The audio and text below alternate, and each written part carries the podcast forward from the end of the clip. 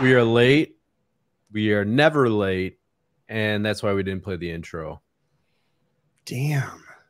I see. I'm confused. I'm all thrown off because I needed the intro.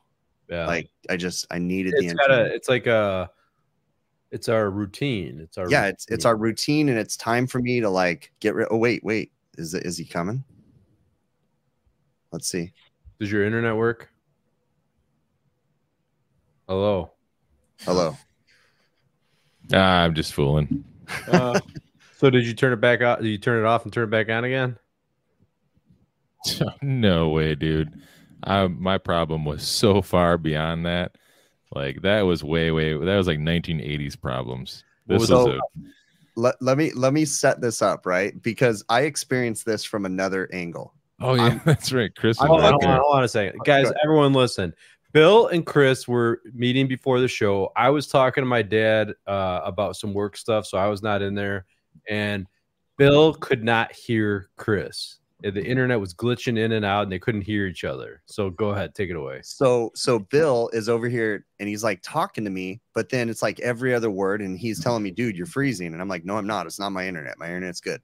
So we're kind of having a half-assed conversation where Bill can hear like every other word, and then just out of nowhere, I see Bill pick up his phone, and then it starts ringing, and then some little lady answers the phone. She sounded like an older lady, little sweet old lady, Sweet right? old Southern lady. What's up, honey, darling? she's from Georgia or something like that, right? Yeah. And she, you know, and she's got a, a southern twang in her accent and whatever. And so Bill's trying to explain, you know, my internet's not working. And of course, the first thing she asks is, well, and she asked it really politely because Bill wasn't talking to Sanjay from India. He was talking to Marianne from Georgia, right? I know there's nothing anything wrong with Sanjay. No, there's nothing wrong with him. but you know the the language barrier is a little bit different there sometimes, right? When you're trying to get your internet fixed. And so she asked Bill politely, "When was the last time you reset your router?"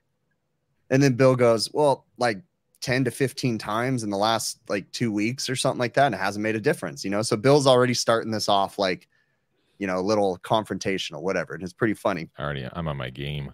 Yes. So, but Bill, the thing is about Bill is his humor. The way he says shit, he says it and then he doesn't even react. Like he just he drops these one-liners that just blow your mind, right? So imagine you're a little old Marianne on the other end of the line, and she says, like, well, let me pull up your network. And she's like, Oh, I can see that your computer is not getting a very good internet speed. And Bill's like, Wait, wait, you can see my computer? She's like, Oh, yeah, I can see your whole network. And then Bill goes, Can you see my browsing history? Right? But he doesn't doesn't fucking can you see my browsing history? Right. And then she's like, "Uh, No, no, I can't see your browsing history. And I'm over here dying, right? Because I can hear this. Fuck. So this goes back and forth, back and forth, speakerphone. back and forth. And then Bill later on, there's I'm sure there was some other funny shit that he said, but then later she goes, Okay, she goes, I'm gonna reset your network. Is that going to cause any problems? And Bill's like, "What? I, what do you mean?" She's like, "Well, I'm going to reset your network. Are you connected to the internet for any priority computers, any important stuff?" And he goes, "Well, hold on. Let me close my OnlyFans." This fucking Oh lady, this poor lady. Oh my gosh, dude. Yeah, I was just giving it to her at the end of the conversation. she was super helpful though, but like it's still kind of laggy. I don't know. Like you guys kind of lag on my end. Hopefully, it's not that terrible. It's not that bad right On now. the other end, so- Did Joe did Joe disappear for you guys too, or is it just me yes, again? it's it's not just you. So what was the what was the oh, problem? How did you fix it? Well, essentially, the problem boils down to that my computer is too far away from the router. But what I found out, the reason why it used to work just fine and now it isn't, is because I have like two networks apparently, and my computer was only logging into the one network, which is like I don't know how she explained it, but like one is like four. Yeah, you had a 2.4 and a 5 gigahertz. and Yeah. like yeah, and so I was like, we went through each one, and finally I found one that's um, I had uh, this one the network the network that I landed on had like 80 megabytes per second download, like 60 upload. So I'm like, fuck it, I'm sticking with that one. And um, in the meantime, she's like, you know, you can just get an extender. You don't have to hardwire to the the router. You know, if it's a, a logistical impossibility. I'm like, yeah. I mean, what's an extender? Is that like those those blue pills or something? Like, what is this thing that you're talking about? A Rhino Thunder 3000 or what is this gas station? Oh, this poor pills? lady. This poor lady. And uh, I was like, do you guys sell those? "Can I buy one right now?" And she's like, "I this is tech support. We we don't sell stuff." I'm like, "Oh." It's like, "Well, you should. Ugh. You know, Yeah. you sell a whole bunch of shit." So I have mine. What I did was I did a hard run, uh, home run connection into my office. My router is actually in my office, so my computer is hardwired, and then the rest of the house is on Wi-Fi. So that way I can get my internet, my upload, and everything. Dude, I'm gonna get I'm gonna get like five extenders, put one in each. I don't know if they plug into the wall, whatever they do. I'm just gonna get radiated with Wi-Fi in my office here. Like it's gonna be You know what I use? It's gonna tingle. well? Uh, Google makes their mesh network. That's actually what I have, Adam. Hey, what's up, Big Clive? Thanks But for actually stopping have in, the- bud. Older version because I've I've read a bunch of stuff, and the older models worked a lot better than the newer models. So I still have the older one. Clive's back to work. Is he? What did I, think miss? so. I miss talking to Clive. You know that? Times are tough. YouTube's not paying. He's an electrician again. I bet he's not doing it for the money. I bet he's doing it for the love of the sport, Of the glory of the glory. Exactly right. holes. Oh man, but it's good to see you guys. What's up, Jesus Fish, Michael Hausch, me and Oh. uh, me and the um, what is it called? Um, the Animal House Club. We had this little back and forth about strippers and filter and hooker dust and all sorts. Oh, I did fun see a little bit of that. I saw. Speaking of uh, hooker dust, uh, Bill started to dive into uh, a little bit of room pressurization stuff in building house. science. You know what? I've I don't know if I've subconsciously um like just given in to the subconscious peer pressure that you guys put on me with your building science mumbo jumbo babble talk. with my But my stupid questions that I always ask Adam, and you just yeah, yeah, because like end. You're chirping away with your building science and Adam's over here like blah blah blah blah and then Joe's in here like blah blah blah blah and then I'm like you guys work on fryers? You ever fucking work in an oven or something? Like those have airflow. Dicks. And I'm like, you know what? I got to get on this. I got to get on board this too. So you know what they say? Stella got a groove back, and we're gonna make building science sexy again. So Steve you Rogers, gonna- you can take that to the bank, son. are you gonna have to move again? Well, we haven't got that far into the testing. so so All far he has confirmed that his uh, crap is screwed. there's we we confirmed with my fancy where is it? Uh Your fancy DG8. Uh oh. Chris wants me to tell him a story real quick. But, uh, eh. my fancy DG8 from Mr. Christopher Hughes over at the Energy Conservatory. Boom. Can you hear that bell? Is it good? Yeah. Yep, I can hear it. It's good. It's loud and proud. Um Like me. Yeah, so we were like I was testing the two main rooms that I'm having comfort issues with, and I originally was testing them in uh, water column inches, which I assume is correct, but for some reason Adam says it's not. So he told me to test in pascals, which I still don't fully understand what pascals are. So It's a small unit of measure, It's just more precise. It's just yeah, this is the easiest way. It's more precise, man. you know? oh, okay, It's like uh tablespoons comparing a tablespoon to a cup. If you tried Sorry, to I have measure people that your- like to internet. They like to interrupt my live stream, even though I'm like, "Hey, I'm gonna go do something. Don't interrupt me." It's like simple directions just can't be followed in my house. so, anyway, Yeah. Bill. um, Yeah. but yeah. So back to the. I'm sorry, brain fart. Uh, back to the Pascal. So, Adam, you said pas one Pascal is like zero point zero one 20, water 25, 25 pascals is 0.1 inches of water column. Okay, 0.1 inches of water column. Yep. So, let's see, what's a good way I can compare that to something I already am already familiar with, like microns? Is that uh like uh I mean, I know they're not you can't convert them to microns, but um like I, I still don't understand the relationship to pascals. Like, why are we doing pascals? Pascals are smaller. It's smaller. So think of like oh, okay. okay. I was thinking it was column reverse here. for some reason. pascals are here. So Yeah. we're, get, Oh, we're able to get that much more precise Yeah, by measuring pascals, right? Yeah. microfarads and ultrafarads. You think about it. If you're trying to check room pressurization with water column, you're just it, it's not going to show you enough detail to Yeah. understand even anything that's going on. yeah, there's there's not enough pressure in there to to get it that high. I see what you're saying. Well, the pressure's there. It's just the Think measurement. inches versus miles. Yeah. Well, Yes. I have a eight mile line long dong. Then Yeah, I, I guess I guess a good way to. to put it is is it's like trying to measure the size of your door opening in miles versus measuring it in inches. So you can actually see at, it. at the end of the day, you have uh, some room pressure pressurization issues in your bedrooms, correct? Yes. Yeah, because the uh, the one that has the uh, noticeable comfort issues.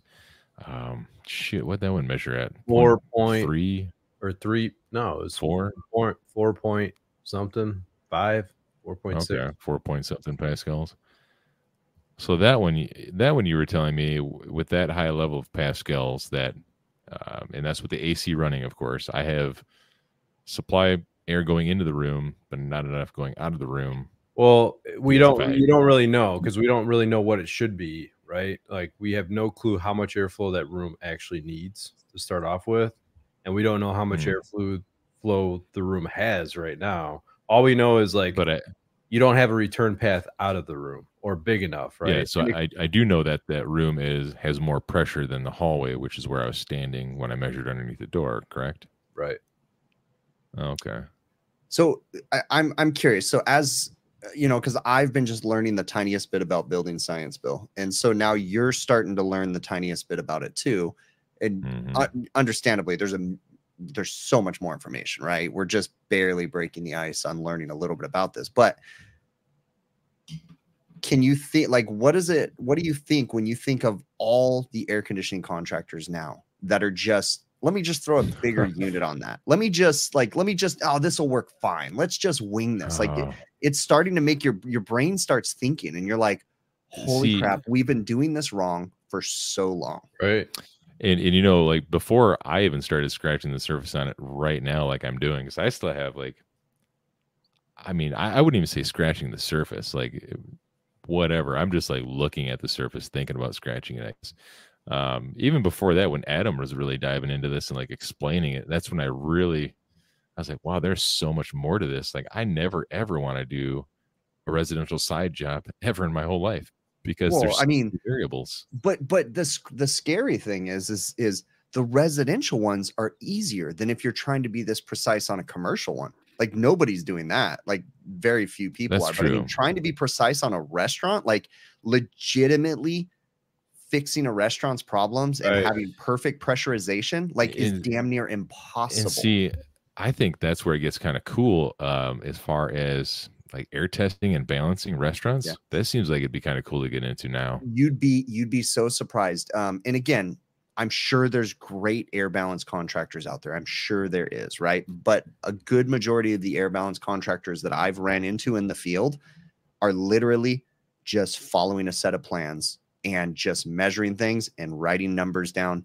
and And not actually doing any sort of calibration or like making there, there changes. is They're one, just there is ones but the ones that restaurants typically hire they're not the big budget people. They're the low budget guys that are literally just going out there and measuring a flow adjusting something and moving on. They're not putting logic into it. They're not designing right? They're not a designer that's coming in and saying this is what it should be. Let's go and test it. Okay now let's fix it. Let's do this. Let's do that. So there's bad air balancers too just like there is bad home for home performance contractors like you know there's going to be bad in everything Well, there I was reading a Yeah. post uh, with I think Russ King responded to somebody.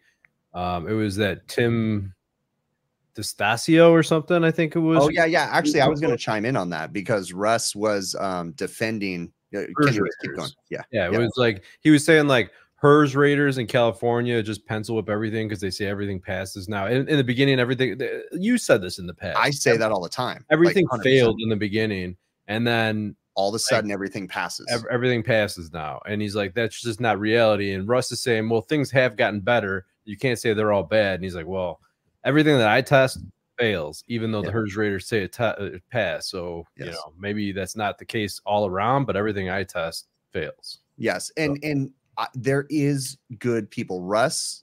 Uh, Russ King is, it has been doing good trainings and he's been teaching people the right way to do things. But when you leave the classroom setting, are they really implementing those things or are they fudging numbers? That's the true question. Right.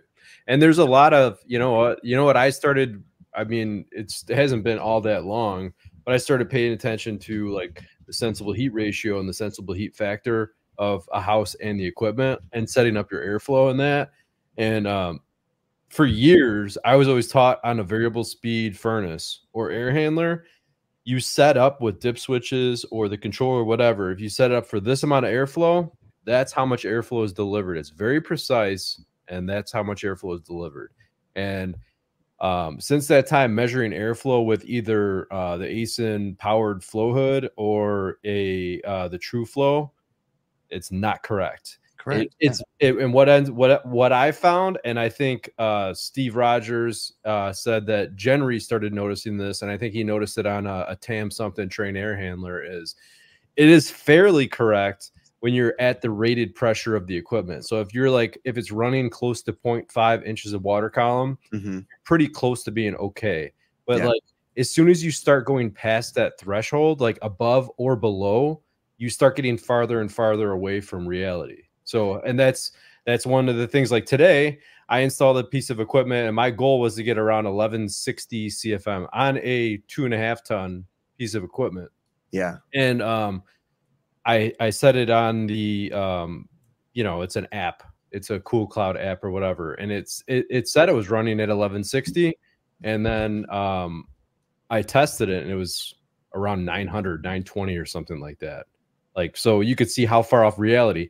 And if you're just going based on that and you don't actually have tools to measure it how far off is that? And then if you look at the performance data of the equipment you see how much of a difference in sensible and latent Yeah. you have you know? You know one of the things like the residential side i think it's getting a lot the tools that you have to measure airflow are getting better and better. Now that you have powered flow hoods you have the true flow grid you have the ability to test and be a lot more accurate about you know the measurements that you're taking right on the commercial side when you're measuring exhaust hoods right? So you have an exhaust hood. You have, let's just say you have a 20 by 20 drop coming down. It's going to a hood that's 35 feet long and it has hood f- grease filters on it, right?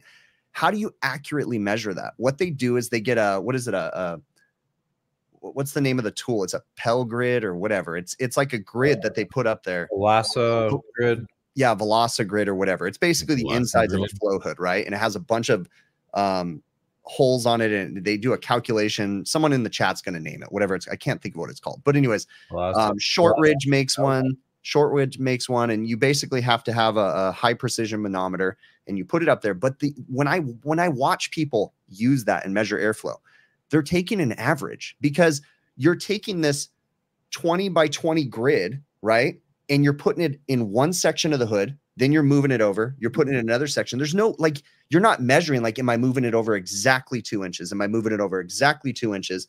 And then if you think about it, when you measure that, you're Hmm. you're blocking the airflow. You're creating a restriction, right? So a slight restriction, right? Just ever so slightly. So you're taking an average across the hood. So there's really not a great way to measure out of a grease exhaust hood airflow going out of it. Now, one might think, hey, okay, well, let's go to the top. Let's go to the exit of the exhaust hood and let's measure the air being blown out the top. But that air is going to slightly change when when it heats up and cools down, right? So as you're cooking, you might, you know, the air, the density of the air is going to change. So the flow is going to change a little bit. Like there's so many different variables in the commercial side that I don't think we're quite equipped to measure yet. So I know Will Speed has one of those. I don't remember what it, it's a Velasa something. I remember him showing before. Yeah, uh, let me look it up. Shortridge makes it. I can't think of what it's called. And you can buy them from uh there's another company that makes them too. But then you also have to have the factors from the hood company because you have to have the the actual um That's a good point. you have to have the factors from each know, what company. if you Boom. Christopher Hughes. You could measure kitchen hood and exhaust at the blower door, and the building is Velgrid. There you go. Velgrid is what it is. Belgrid, not Closer than a Velgrid measurement. But restaurants are so leaky. That's the thing. Like they are so leaky. So yeah, I guess you are right. You can look for a difference once you turn on the hoods. Like you can measure with the what if you took the uh I forget the name of that that filter grill thing that uh the energy conservatory makes. Um what is the name of that thing? What's that? filter thing, you slide in the filter panel. True flow. What is it? Flow. True, True flow. flow. True Flow. Yeah, the True Flow grid. What if you took some of those, pulled out the exhaust filters that are up above whatever piece of equipment is there, put it in there. What do you think? Could that do anything? Well, yeah, but think about a restaurant though, because as as you're you're cooking in the kitchen, the air is going to heat up, and the the speed of the air is going to change from cold to hot. But you can't use any of those Yeah. precision measurement devices when the air is hot. So even when you're measuring um, using a Vel grid, you're not you're all your cooking appliances aren't running. So I mean, yeah, it That's might be point. minute the amount of change in the air as it's heating up. It might be minute, but it's just interesting. So you know, as things change, I it, it- I had an interesting conversation actually with Chris Hughes and Steve Rogers about this exact thing when we were in Atlanta, and it was really interesting to hear their brains start talking about different ways of measuring things, and it's really cool. So. Hmm. But yeah, airflow is interesting, and uh, I'm just barely even scratching the surface. I'm not even going to pretend that I know what I'm talking about. I'm still, dude. Like, Dude, I think it's scary. Just, just being. I can't tell if you guys are talking because it's lagging again. But um, just being aware of this whole entire world of airflow and all the different variables that go into it, and all the various things that can be so easily affected and manipulated by poorly stretched flex, uh, too many boots unaccounted for on a duct run. You know, just just crazy. It's just crazy. I, and that reminds me, um, I may be doing like a load calculation loosely with Adam's help, of course, with uh, Adam holding my hand and taking me down that path. Um, but the thing is, is this is a, a coworker of mine, and they're basically gutting and rehabbing a whole house down to the studs, and they need uh they need a duct design, a load calculation, and whatever else I can give them. And so I was telling them like, hey, let me uh, let me do this because I'm just kind of figuring this stuff out. Let me do your load calculation for you. I can even you know my buddy Adam will even help. We can probably figure out a, a duct design. And they're like, can I just go buy the ductwork from like Menards? I'm like, uh-huh. uh, yeah, I mean, you can, but what size are you going to buy? Like, how long are you going to, you know, like all these different things are like, oh, why does that matter? Like, it's, it- it's like nobody knows this or nobody takes it as seriously as they should. But well, and, and everyone's used to having uncomfortable homes, right? That's Yeah. a good point too. That's true, you know. Um, but compared to other parts of the world, we're obsessed with comfort here. You know, we're obsessed with cooling. Um, you know, other parts of the world supposedly, I don't know if it's absolutely true. I just hear a good, you know, good majority of people saying this that supposedly they're not concerned about indoor comfort very much in other parts of the world. So I don't know if that's true, but Jason Abju in the house. What's up, Jason?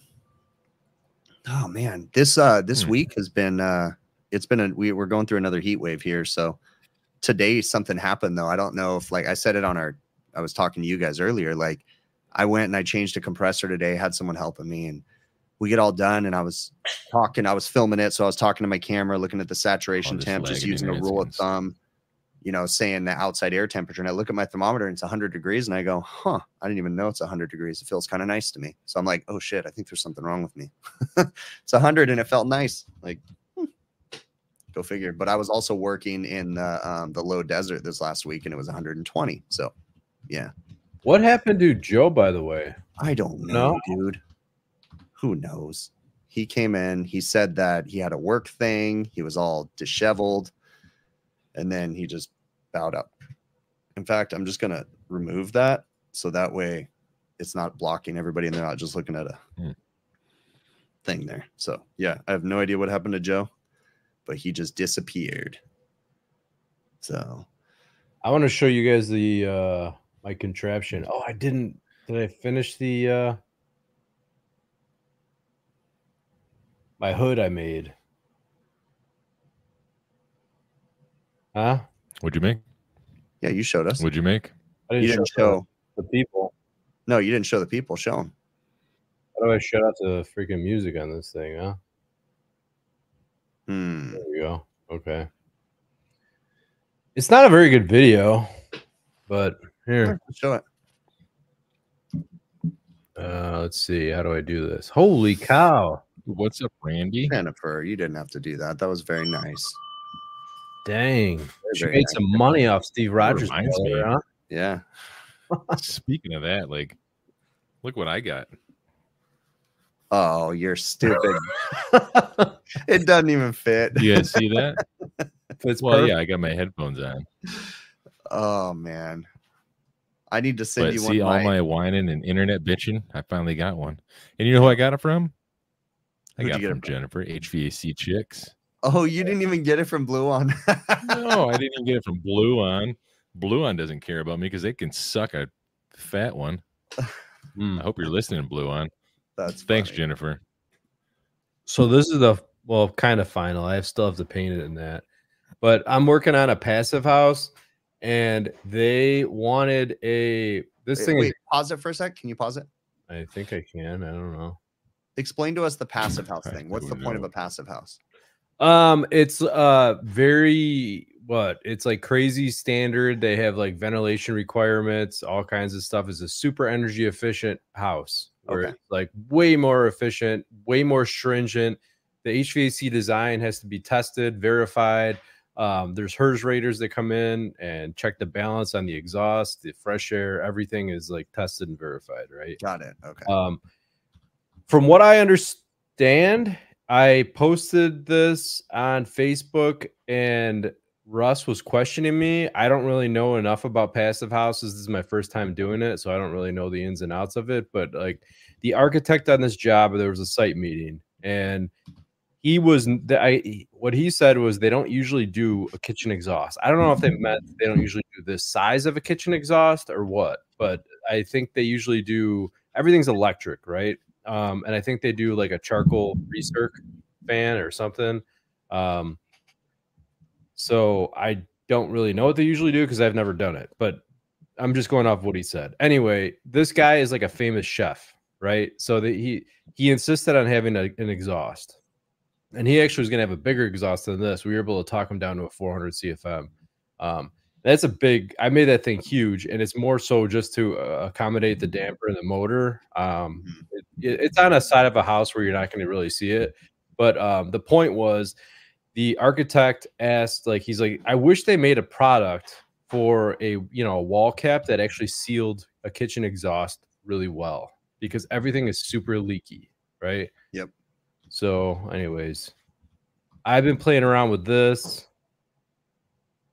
If I can get to start, you can see I still I'm gonna put a little weatherproof box on the inside. This is kind of the uh, I gotta paint it dark brown in that. Let me see. There's another video. So is this your air intake or is this your exhaust This is exhaust. So you can see I have three layers of three different rows of gasket material. And look Uh-huh. at this. There's my Belimo damper. I got my Huh. little A team sticker.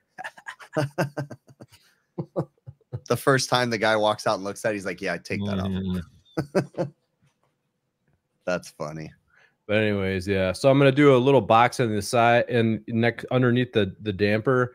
Um, so all my electrical connections go right into that box, and then uh, what you call it? I uh, got to paint it brown, and I have to test. Oh, I'm supposed to go to Doug Crawl's house to test it. I tried testing it with my uh, Retrotec duct tester Mhm. and my ASIN flow finder to measure the leakage across it, and it was too low for the ASIN to pick up. Hmm. So I still, uh, I talked to Sam Myers on that. He says he believes it to be less than five CFM leakage at 50 pascals. Then, um, but I want to go to Doug's house because I know he uses like the washer uh, ring on his duct tester. He gets super low. He measured like one CFM on a duct test. Yeah. So I'm gonna see if he could measure that for me. Interesting. Interesting. So That's like pulling down to 50 microns. Yeah, baby. Yeah. where are you getting your makeup air for that from? I have a Fantech makeup air system. Oh, okay. So that's also which honestly, I think he'd be a lot happier if he used uh uh inline resistance heat for the makeup air, but it's a passive house. They're really stringent on usage and they have solar panels and they try to like balance out all the usage in that to be net zero. So they're not going to do it. So they're They're- not going to have any Hmm. heating on the makeup air. It's just blasting freaking So yeah, that sounds smart in January when he goes to freaking cook a bunch of stuff and Oh. then his damper gets frozen. Like the there's going to be ice on the freaking gaskets as it's Yeah. trying to shut, and I don't know. or it's going to be frozen. shut. The whole Yeah. thing is I you- think go ahead. I was gonna say, how do you account for that in a load calculation? That seems like such a wild variable. I assume you just go by design outdoor temperatures. so like it's not accounted for because it's not you're not using it on a normal basis, right? Like in this house, in this circumstance, we want to try to get as aggressive as possible, which we Mhm. are like at around this is almost a 5,000 square foot house in Chicago, 100 year old house, and we're using a three ton heat pump with no backup. So, Hmm. That's Um, bonkers, dude. yeah. So that's a good quote. John Jonathan Hughes makes a good point. He says he thinks we're getting too worried about efficiency. I mean, I can understand that argument, I guess, you know, but at the same time, how much is too much? That's true. And like when we when now we're now like I mean maybe there's I'm there's a lot of people that have been worried about things for a long time. Like I just haven't been. Like I've been um ignorant to the whole topic, right? Yeah. But like now that you're starting to pay attention to like why are people not comfortable? Yeah, I was, I was just gonna say that. Yeah, and you start figuring out the reasons why this happens and then you're like, "Oh, well, I think efficiency is like a byproduct of that." Like if you do the right things, it's naturally efficient. I think there's like an efficiency of like fiscal dollar amounts of energy usage and all that stuff, and I don't really care about that. And then I think there's this efficiency of um, the mechanical capabilities of an appliance and how comfortable you can make yourself, and like that I can get behind. The financial stuff is uh, it's whatever. Yeah. And that's a conversation Adam and I were having too about where you dumping the makeup air. So that's uh that's another thing. There is not a good place. If you guys saw this setup, there's like no possible way to get it into the kitchen. Um, so I am dumping it high. It's really pretty pretty tall ceilings where I'm gonna dump it, and it's into like a a little hall area right adjacent to the kitchen. So um, it's not going to be a place that people hang out. If anything, they might walk past it, but it's right next to the kitchen. Yeah. Um, but like, you know, it's really hard to squeeze all this crap into a hundred plus year old house that was never designed or built for this in the first Yeah, that's crazy. It's not a it's not a new house. You know, you're trying to cram this into an old house. Um, Yeah, we I- have uh somebody in Facebook said humidity. We have a uh we're gonna actually do a Santa Fe dehumidifier as well. I don't know. just a whole Honestly, house. this this house, I have no part in any of the design process of it.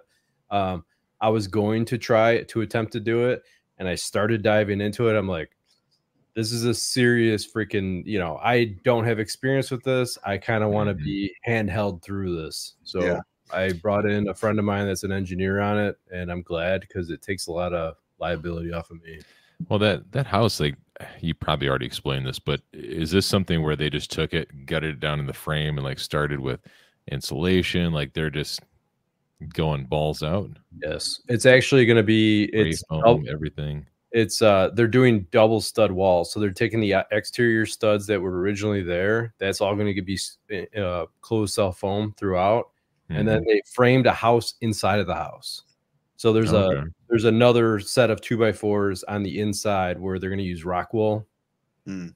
insulation So Chris brings up a good point. Install efficient or equipment efficiency or install efficiency, big difference. And he's saying that he'd much rather have a tight duct system over in, an inverter with duct leakage.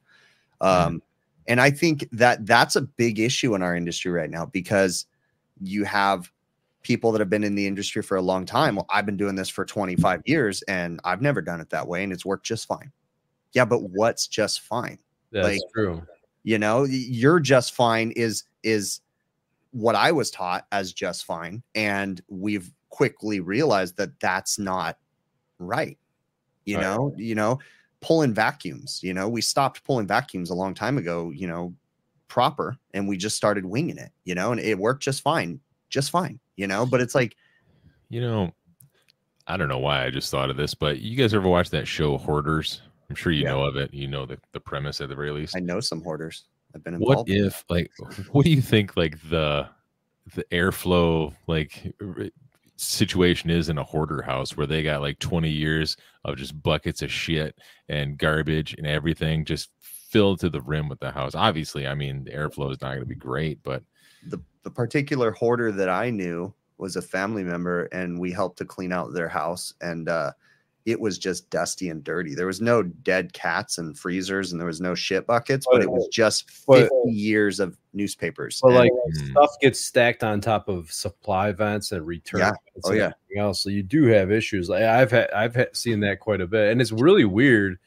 People stacking things up like that, and then they're like questioning you. Well, that can't be it. It's like you're trying to get air into a room and you're blocking everything. What do you mean? And like you, you also see these houses with airflow problems, and you go around the house and they have like three quarters of the vents, the supply vents shut in the house. Like why? Why are you shutting them?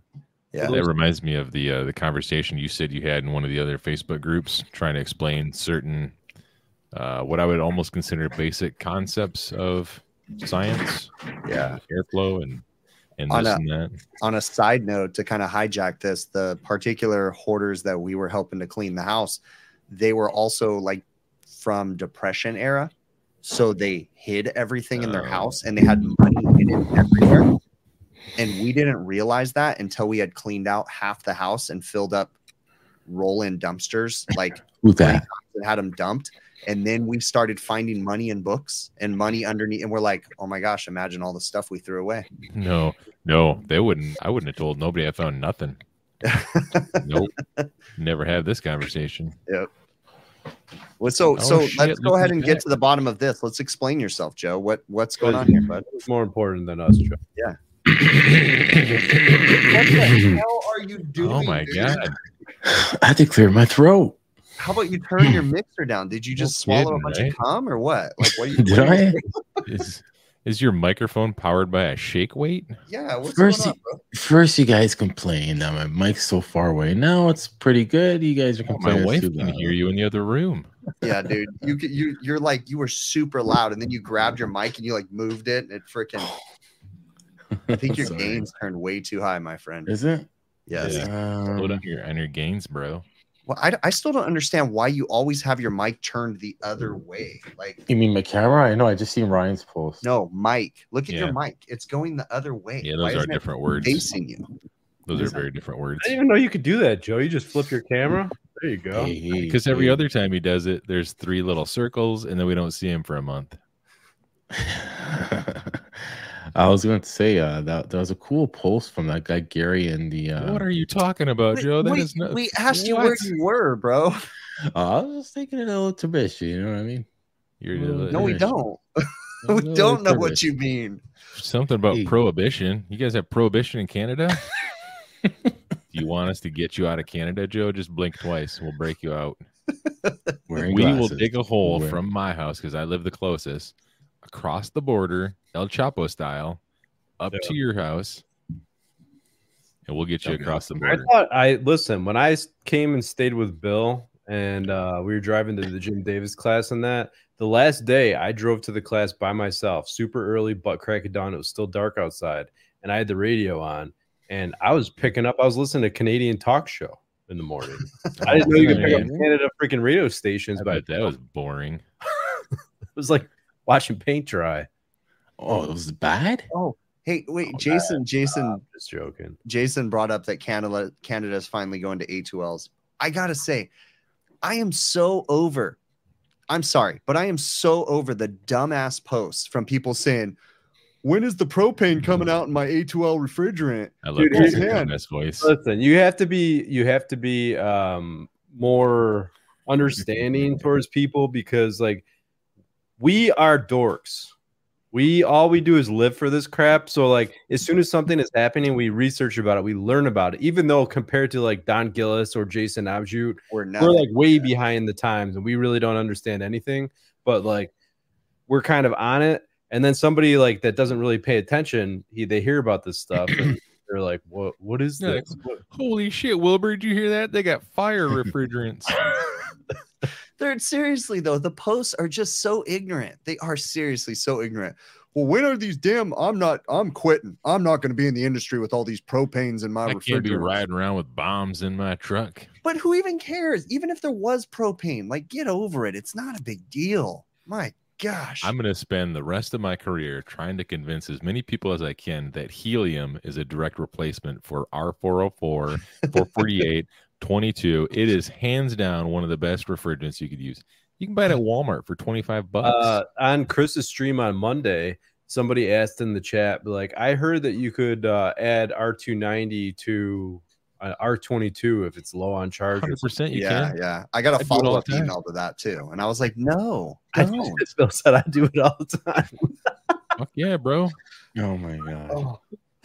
Like Howard Um, says, be a puss. yeah, his favorite quote now. like i just just it's it's so funny though because these people are so afraid of like the refrigerants but i swear they're the same people that refuse to wear a seatbelt when they drive but they're like well, i'm not going to work with the propanes in my refrigerant but it's like you Mhm. drive a freaking moving vehicle without your seatbelt dumbass like Or- can't make me or- have or you're- my rights You're you're sitting there trying to sweat in an old compressor or sweat out an old compressor, and you got the Phosgene with a cigarette hang, hanging out. Yeah, your mouth, you're Yeah. You're squinting because your eyes are just bleeding. Oh. yeah. Yeah. I love Phosgene.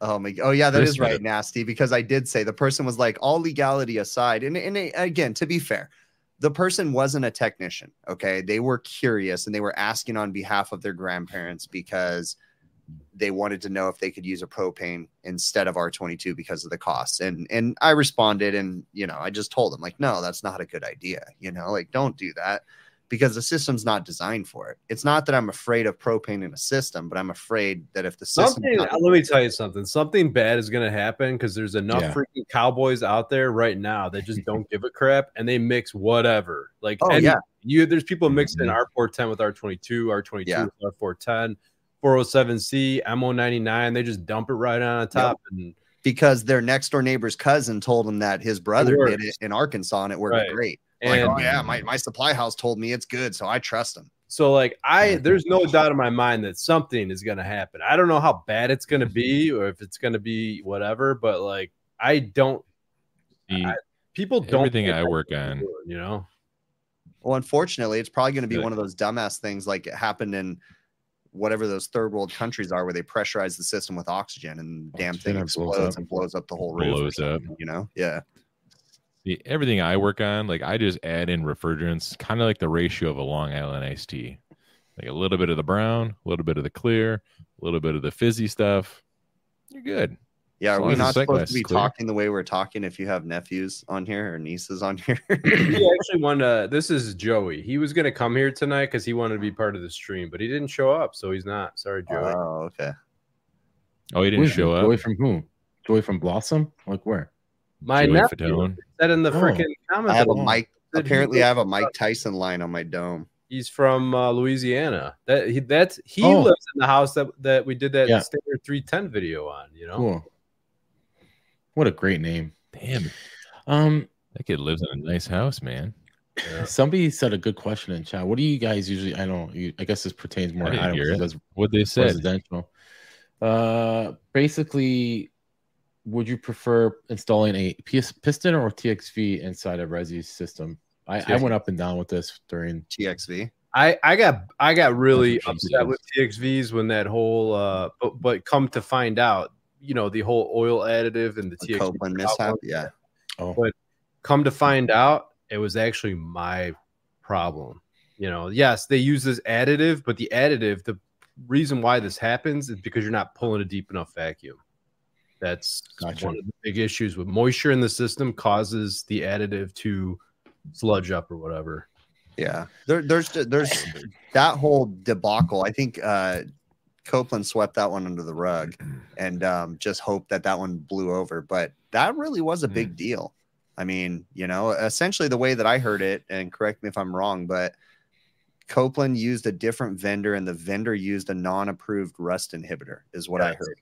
And the non-approved rust inhibitor had a reaction when the compressor was put together, pressurized under certain temperatures, and then it started plugging everything. I up. heard I heard it was if there was moisture in the system, the moisture reacted with the rust inhibitor. Hmm. That's what I heard. I might I be wouldn't be surprised. Yeah. I don't know that you'll ever Uh, get the true thing because they probably don't want to talk about it. You know what I'm saying? So what? I, yeah. Well, you know, you, you just hear through the grapevine kind of a thing, you know, like, oh yeah, this happened. But ever since that, ever since that got cleared up and they fixed that, man, I have not had a TXV that failed. It's Yeah. been freaking gold. Right. And and that's what going to my like I don't I use all TXVs now, but in the past I remember always saying, I should get pissed and It's another component, it's gonna fail. But then now now it's shifted over a while back to you know what? TXV helps with those non-filter changers or you know, it just uh, it's better in the long run. It's run. more either way. efficient, is what Right. it is. Yeah, it's more efficient and more efficient. It's always It helps, doing a constant, uh, making sure your evaporator is always full. And yeah, you're right. But You're right. now, I mean, you know, we're we're going to EEVs more. I mean, EEVs have been around for a long time, but they're becoming more mainstream in residential equipment to gain the efficiencies that we need. But the downside to EEVs is that you have to be more precise with your system installation. You have to be brazing with nitrogen, which getting the industry to braze with nitrogen is damn near impossible. Like it's just Right. and to be fair, I don't braze with nitrogen all the time. Like, you know, I don't. I, I try to, especially when I have systems that are more critical, but I don't all the time. So Right. Um, no, but and that's another learning curve too. And I'll be honest with you, I am not super familiar with EEVs, even though I installed Yeah. one today. But all I did was follow the manufacturer's instructions on installing it, and it's Mhm. uh, to communicating the EEV is a Amana S series, the same as a Daikin Fit. Um, this is the second one we put in. You know, I know some people have put in a, a ton of them, but like I- I wouldn't know where to start on diagnosing it. Like how to, I know it's like a stepper motor or something that kind of winds it in and winds it out. it depends on the t- style of EEV. So because there is stepper valves and there's pulse, pulse Pulse. with modulation valves that are essentially tiny solenoid valves that open close open close rapidly. Hmm. So it goes it goes from TXV, like Jason said, it goes from T. Well, he's saying EV, EEVs make SEER two more achievable. And then we heard that for TXVs of I gotta, SEER I gotta admit, I you know genuinely don't understand anything about SEER2. I just know it's more efficient. But it, when you start reading into it, I'm like, what? It's just a new way of of rating a system, but it's confusing to me. So- Yeah. I don't know. Like I remember um My understanding is is the SEER rating really isn't that accurate. So SEER2 is a little bit more accurate.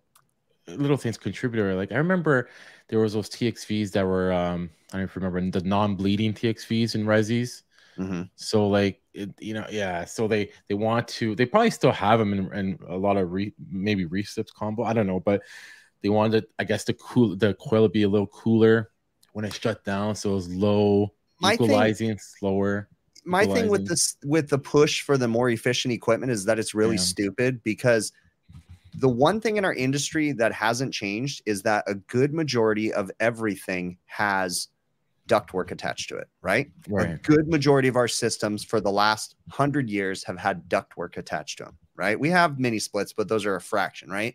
We haven't even figured out how to install ductwork right. Right. We're just barely scratching the surface, but we've changed the efficiency of our equipment. We're like, it's going to make the world better. No, it's not. It's going to be the same, if not worse, because we haven't figured out the ductwork thing yet. We're just barely and and the thing is like you will have people that will fight you to the death that i have been doing this for 30 years i know how to install duct systems and then Yep. you go behind them and you test that the systems that they've installed and they've designed and they're just complete trash Yeah. you know what i mean like they don't work people are unhappy the master bedroom on the second floor is not cooling properly um Like my house. My- but, you know, I asked a question on my stream. Do you trust load calculations? Do you Mm. trust a load calculation to tell you if your system is sized right? And and you know, I see people in my comments and they're like, no, because I always add a little fudge factor. There's already a fudge factor in the load calculation, a rather large one that a lot of people don't realize. But the problem is that people say, well, the load calculations let me down. It's not the load calculation, it's the building. It's the execution of the you calculation, assume maybe. that your building is tight, but it's not. You know, and you have infiltration and you have insulation problems, and you. So I don't think there's enough focus on that. Well, it's funny. I got into a, another. I love. I don't know why, but I get into these arguments with people on Facebook. Um, just Yeah, I don't know why you do it, why you bother, dude. It's but so it, it pointless. is. It is funny. pointless. Like there, there was like these people in this. Uh, I don't remember what group it was, but they were talking about. I how do. load- The load same group that's always just just irrelevant. But go on. Are you gonna name it, Joe? It's No. it's just this show is too censored for it. Is it? Are we censored? Oh, Un- We're uncensored. uncensored. oh snap! You gotta wanna, Anyways, like, yeah. they were complaining about how global warming is happening too quickly, and load calcs don't account for it quick enough. Oh yeah. yeah. In five years, there's no way you'll be able to cool your house if you base it on. five years. Your temperatures are not going to change that much in five years. That is Well, it was like a big thing, and he's like, "I've been watching the temperatures, and they have changed so much, and there's no way if you size off of design temperatures that this will keep up." So I took a picture of uh, the wherever he's from, Miami, uh, the international airport there, whatever, and I took the ASHRAE bin data from 2009, and I showed the the one percent temperature, and then I showed the one from whatever the most recent 2021. I showed them, I'm like, oh, it's a, like a 0.2 difference change in temperature. Yeah, I'm like, yeah, shit, we're, we're gonna be able to light our cigarettes off the hoods of our cars. You know, you know what's so stupid about that? I'm gonna try to get this out before my internet lags. The thing that's so stupid about that is people like in five years we're not gonna be able to cool our house. Like these monumental events, people think that they're just so blessed to have in le- their lifetime to have all these ridiculous things happening. Like you know, the coming of Jesus. You know, we're gonna have uh, aliens are gonna be coming, monumental uh, climate change. Like, no, calm down. It's not gonna be that crazy. Wait.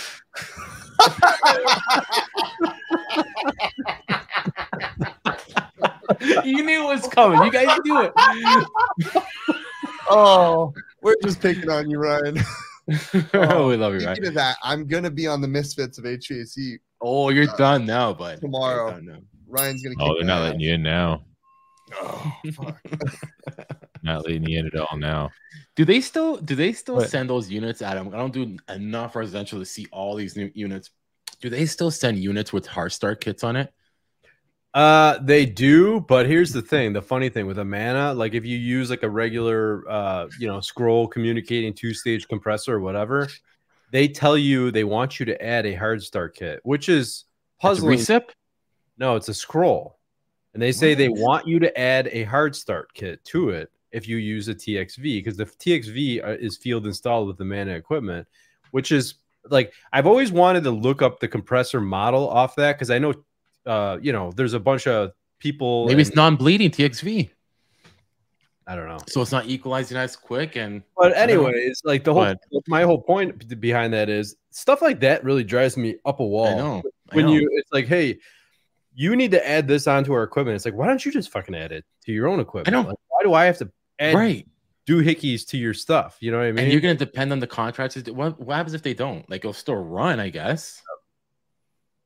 Or, or, or, or are you saying the unit's trash and they want to make sure wherever you install us, it's gonna have the you know the current, the right current, the right know. everything. But I, if I remember, uh, I, I want to look up because I know Copeland has like a the app you could look up and see what compressors can or should they recommend T or uh, hard starts and what are not. But I don't know what it is. I've been told that all these Amana units you should be adding hard starts on. Hmm, well, Jonathan. Hughes. Yes, a load calculation does take those into account because you have to input that data. As part of the load calculation, you have control of saying there's outside infiltration sources. You control what insulation the house has. You choose it. You control what windows. You control what direction the house is facing, when the, what the shading is. So a load That's- calculation, if done correctly, totally accounts for. I have been like recently, like I would say the one I was most nervous about recently was that uh the job I did in Chicago, the eight unit apartment building or whatever, where I just changed the condenser and the evaporator coil for one unit on the second or third floor. And um everyone in the in the entire building had a four or five ton. And I installed a two ton in it. And uh when you when you see that and it's not like they were all uh the original to the building they've been replaced and changed over time they're all different brands and everything so all these were installed at one time and then they had companies come out and replace them with the same units and i'm the only guy i got this little tiny little two ton sitting in the corner by itself over there so you know but every day. Today we removed the three and a half ton, installed a two and a half ton. The furnace we removed today was a 120,000, 95 percent. Away I put I installed a 60. yeah. What? Yeah. Say that again. I took out a 120, 120, 120, Yeah. 95 percent. I installed a 60. Exactly, Bill. Half. Wow, that's amazing, dude. So I got a text message from um, a former employee of mine today. that has a residential company and he has an apprentice working for him. And we still in good communication. He left us to start his own company, which was totally cool. We knew he was going to do that. But um, he texts me today and he goes, "Yeah." He goes, "My uh, yeah, exactly, Hausch." Um, so he texted me today to say that his apprentice is going to school, and his apprentice was excited because he bought his first set of digital manifolds, and he took him to his school, and he showed his teacher and the fellow classmates, and they started laughing at him, saying, "You bought the wrong digital manifolds." And this the this is the teacher and the students in the class saying, "How are you going to pull a vacuum? You only bought a three port." And it's like, Oh, I agree. Wow. I agree. And this is the People on that still. You know, Yep. and, and here, here's the thing. I have a four port manifold. I will use my manifold occasionally to pull a vacuum in certain situations, but as much as possible, I understand that you want to pull a vacuum without a manifold. If the schools don't understand this and the teachers don't understand this and they're not preaching this, this is a problem. So the guy that used to work for me, he messaged me because he knows that I try as much as I can to pull a vacuum, you know, not using a manifold. And it, it it's so the entire industry. We were talking about ductwork earlier. We're talking about load calculations. We're, we all need to understand we don't know everything and we're not always right. And every day there's something new coming out, and we have to be open to change. And not only that, you might know something today, but not deal with it for six months or a year or a year and a half, and then you can completely forget what you know right now. You know what I mean? You have to go mm-hmm. back and relearn it. No, and I'm not saying there's all the teachers are bad. There's good teachers out there too. Some of the best teachers will tell you that they don't know everything and they're changing and they're I mean Herman Lloyd was just saying in the chat a few minutes ago that you know he's starting to teach these new practices that he never did before. And the fact that he's willing to change and trying to adapt to the industry is you know he's a you know he's better than a good majority of other teachers because he's trying to change. Oh yeah. And I'm, I'm here thinking he's going to retire, and uh, he's build, building an extension on his garage. Yeah, for a like few with his own bare hands, he's out back Yeah. digging the foundation right now. Yeah, that's what I don't get, Jason. So I don't know why they say that. It, it must be it, maybe the TXV they're going back to non-bleeding. I don't know, non-bleeding. I don't know for efficiency, so the coil stays longer, uh, cooler longer. I guess at the run time.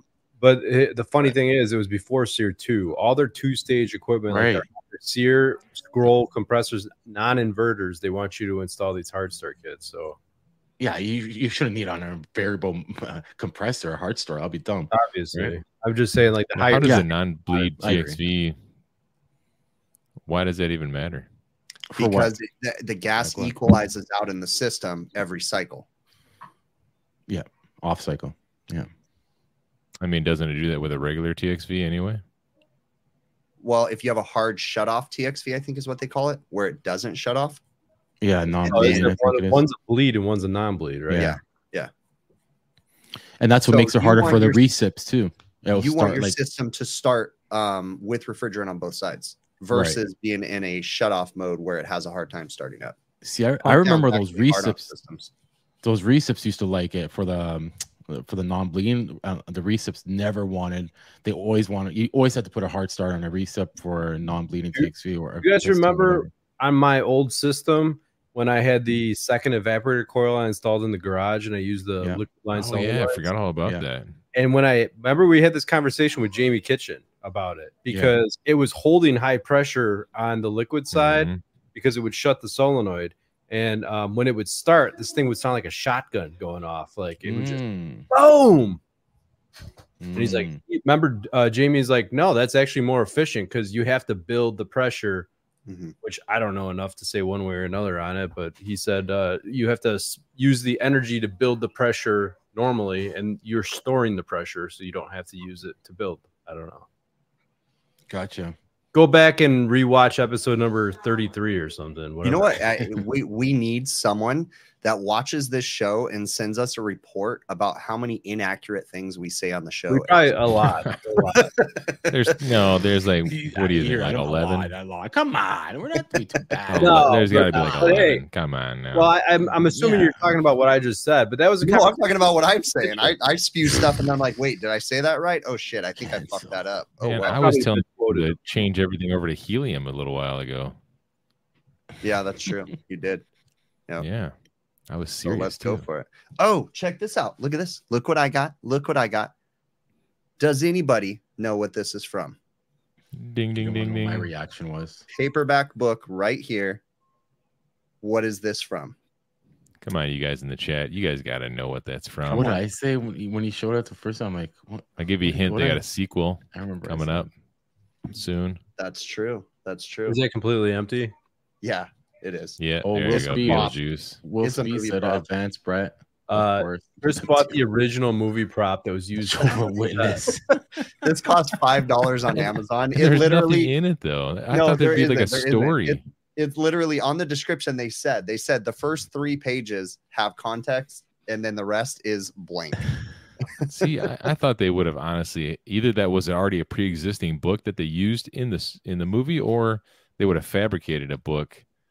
yeah Just- they just someone got their hands on the movie prop and they tried to copy the movie prop basically. But yeah it's from the movie beetlejuice. Actually my my oldest no my youngest daughter had never seen it. And so the other day we watched it together and i was laughing about it. And right when they opened that book for some reason i was like hey i wonder if i can buy that book so i went on amazon and it was like You know, five bucks so You can buy the uh, the diary from uh, Indiana Jones, like Oh, the, really? the one with Sean Connery.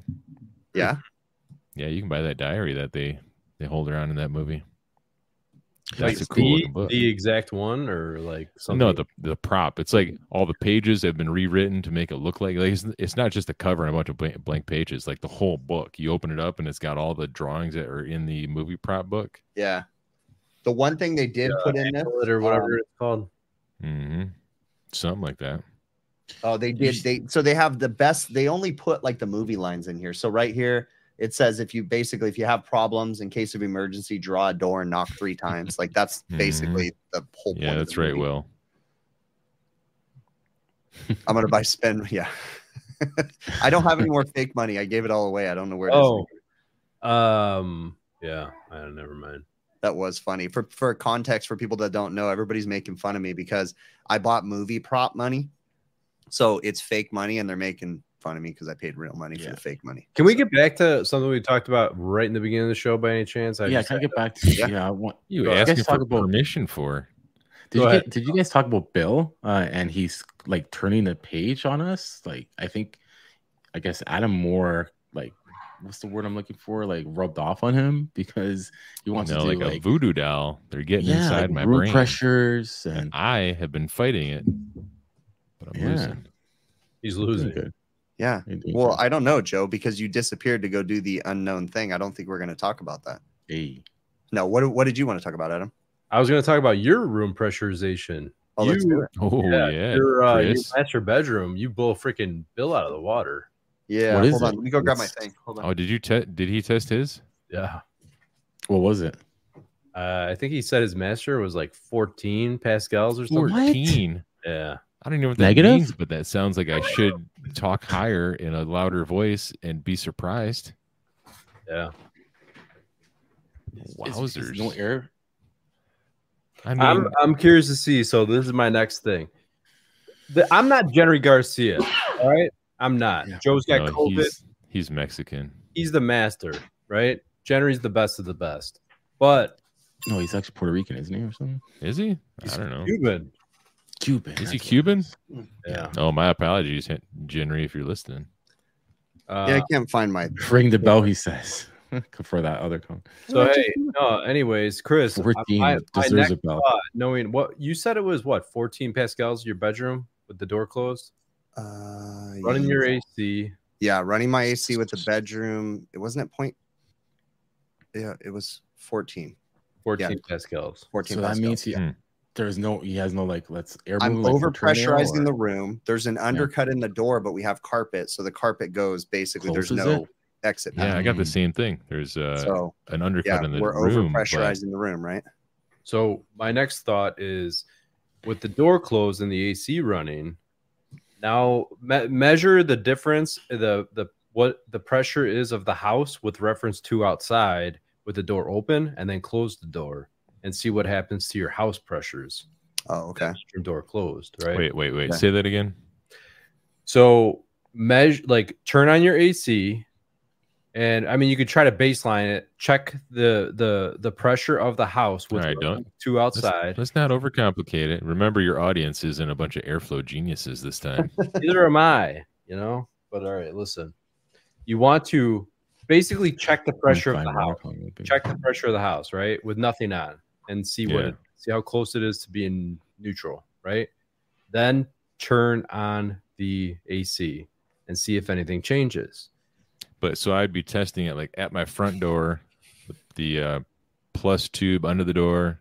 No, you want to you do it opposite then because you are you want to measure what think of it this way the plus on your DG8 is what you're measuring, right? Plus is what you're measuring, and minus Yes. is with reference to. So you want to take your minus two Yes. and put it outside because you and have your gauge inside the house. So you're So for measuring the that, house you'll need reference to Okay. outside. You'll need to get the tube without pinching it off very tightly underneath a door or use some sort of a device to get it through a door so you can measure the outside pressure. Yeah.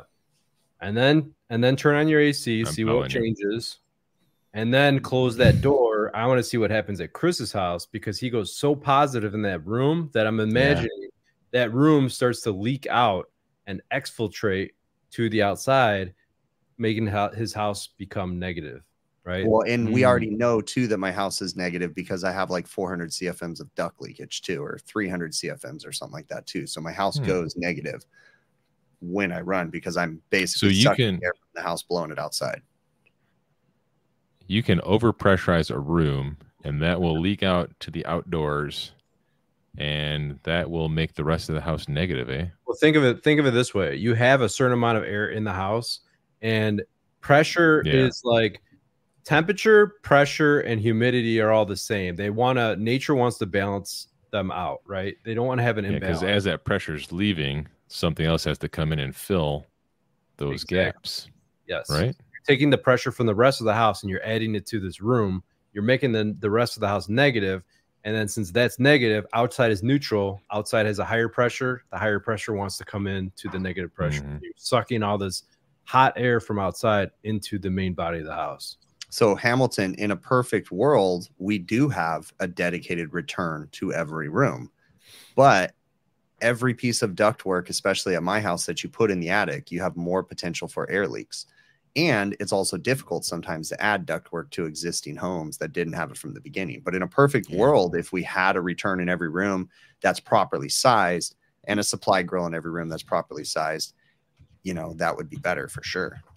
So we're gonna start playing with his uh what his transfer grills are gonna look like and what his like undercuts are gonna look like and everything else. But like his hopes were to try to use the boots that the existing boots that he has. Um, but I think what's gonna end up happening definitely in your master, you're gonna have to do something. Like something is gonna have to change majorly yeah we're going to have to increase the size we're going to have to do some calculations to figure out what my uh what my um uh actual airflow is through my existing supply boots and what it potentially will be when we make it a transfer grill for sure now what Cool. some things that we're going to do too though is is that i wanted to uh do undercuts on my door or no we, we have undercuts but i'm going to be getting rid of the carpet in my bedroom too eventually but that's not happening right now so we are going to get that one and a half inch undercut or whatever it is one inch undercut so that will add to That's some minimal. pressurization but that's very small. Y'all like carpet in your rooms? Y'all like carpet? I fucking stand it. I hate carpet in rooms. So, just want yeah. I, I don't necessarily well carpet's nice because when you walk on it but i don't know dirty. Yeah. hardwood the problem i have hardwoods through 90% of my house and the problem is is now that i have a Dog hair. long-haired dog Yeah, it's so Mm. freaking annoying it's dude. like You having carpet. hair. I bet now. Yeah, but like think about if you have Oh, carpet, your how carpet. dirty the carpet. You're just you hiding the can't dirt. see it Yeah. ignorance is bliss my friend He's like, I can see it. Yes. yeah Yeah, ninety percent of my my house is carpet. We are gonna go to Bill's house. House Yeah. Michael Tell House in the chat. He's been, you know, commenting the whole time. I'm curious to see House, are you gonna come? I think Christopher Hughes is gonna come. We were talking to a couple others. We're gonna do a video at Bill's house to try to figure out what's going on. What do we need to do to fix it? Yeah, because I, I think it would be kind of a cool video because it's it's new construction, and I have, I don't think I have as drastic comfort issues as maybe like Chris is having, but I have noticeable comfort issues uh, upstairs. Like, uh, for example, all through the day, I set my thermostat at 72, but before I go to bed, I adjust it down to 70 because if I don't, it gets uncomfortably warm and like muggy in the in the Oh, bedroom. sorry. And um, there Sorry we go. And um, what was I saying now? Yeah, it gets warm and un- uncomfortably muggy in the bedroom there. But in the middle of the night, if I come downstairs, like to the first floor, dude, it's like freezing. It's, it, yeah, I mean, it's only 70 degrees, but it feels so cold down there compared to upstairs, which I, I know it's probably uh, commonplace for the most part, but um, not to this level. I, I don't think it's it's correct. So so when you you know you're gonna have, I mean, a group of some of the best technicians and brilliant HVAC minds in your home. I bet you anything, you guys can probably run a dedicated internet line to your office too while they're there.